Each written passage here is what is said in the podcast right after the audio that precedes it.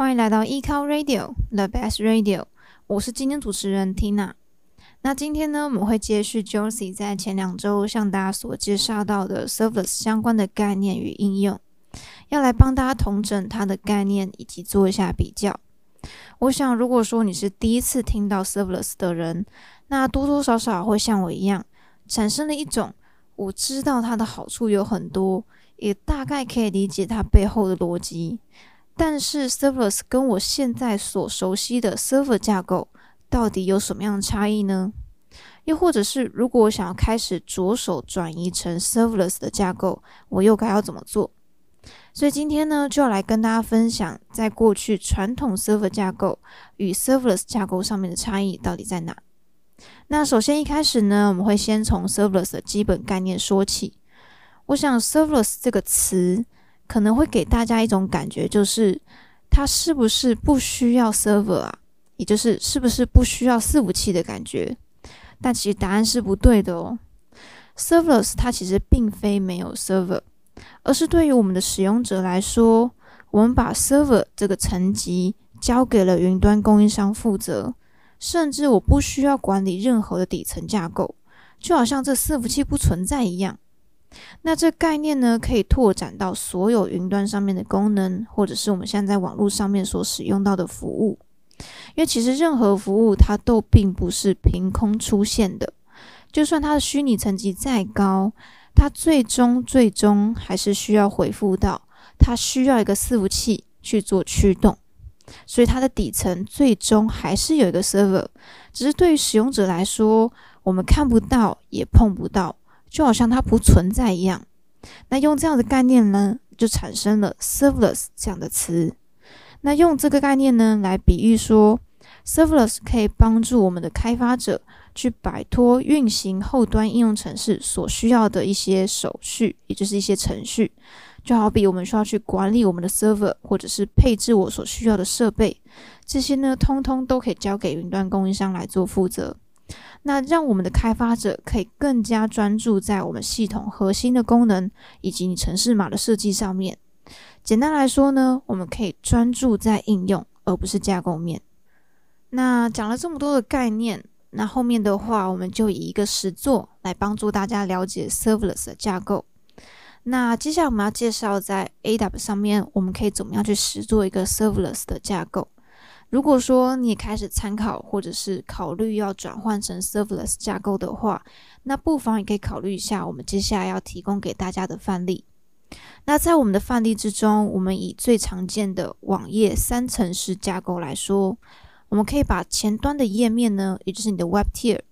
转换成 S3 bucket 来做替换。S3 呢，是在 AWS 上面可以存放各式不同类型档案的一个储存空间。那它有个额外的功能是，它可以作为一个静态网页的 server， 所以我们可以把我们的网页档，像是 HTML、JS 还有 CSS 这样子的档案呢，放置在 S3 bucket 里面之后，它就可以被转换成一个静态网页的 server。 好，所以我们就可以把 web tier 转换成 S3， 接着呢，再串接一个 API Gateway来递送来自于前端的请求到后端的 Lambda function 来做 App Tier 上面的逻辑处理。那这些请求呢，就好比是说，当我们今天访问一个网站的时候，如果我想要查询一个产品资讯，那我的请求呢，就会是查询产品资讯，并且可能告诉他我想要查询的是哪一项产品。所以在后端处理的时候呢，它就会去处理说，它会辨识你想要看的是哪一项产品，然后呢，再把对应的资讯回复给我们的使用者。所以像是这样子的逻辑处理，我们就可以把它写在我们的Lambda function 里面，让它去做判断，还有取用资料等等。OK， 那如果说最后你的请求内容是需要把资料写入到你的资料库的话，我们可以把资料传输到在 AWS 上面一个叫做 DynamoDB 的服务来做储存。那 DynamoDB 呢，它是一个 NoSQL 并且是 Serverless 的资料库，它的运算速度呢，相较于一些 Relational Database 来说是比较快的，所以在这边的话，我们就可以替换成 DynamoDB 来做资料存放。 OK， 所以简单的转换就会变成是 S3 API Gateway Lambda function 以及 DynamoDB， 我们就可以把我们传统的网页三层式架构转换成 Serverless 的架构。那在这全程呢，我们都不需要使用者自行管理底层架构，我们可以直接取用服务本身。也就是说，我们可以从功能面或者是服务面来思考我们需要什么样的 Serverless 服务。那最后呢，我们以 Server 跟 Serverless 这两者的比较呢，作为最后的总结。我们可以先从价格面来看，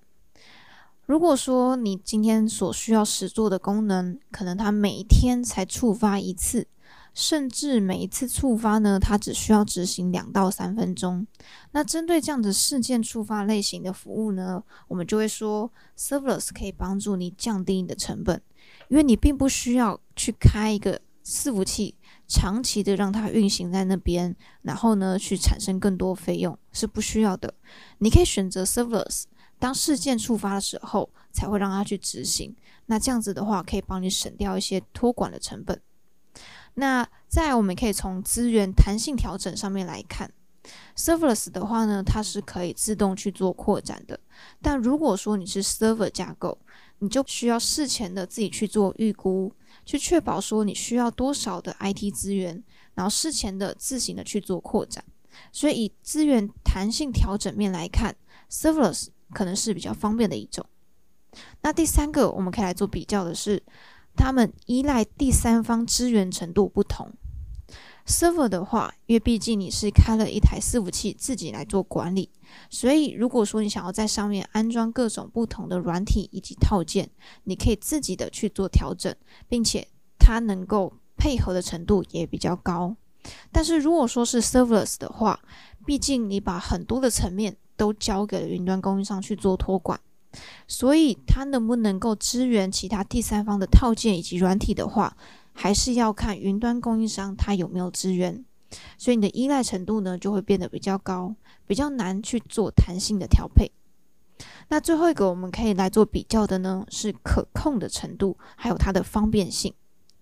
Server 的话，就像我们先前所提到的，因为你是开了一台伺服器你自己去做管理，所以你可以控制的一些参数还有你可以得到一些相关的资讯就会变得比较广泛，所以你可以帮助你去做一些细部上面的调整，比如说你的参数啊，你想要设定成什么样子，你就可以自己去做更动。但如果说是 Serverless 的话，这一块你是没有办法碰到的，因为毕竟我们是碰不到 Server 这一层的。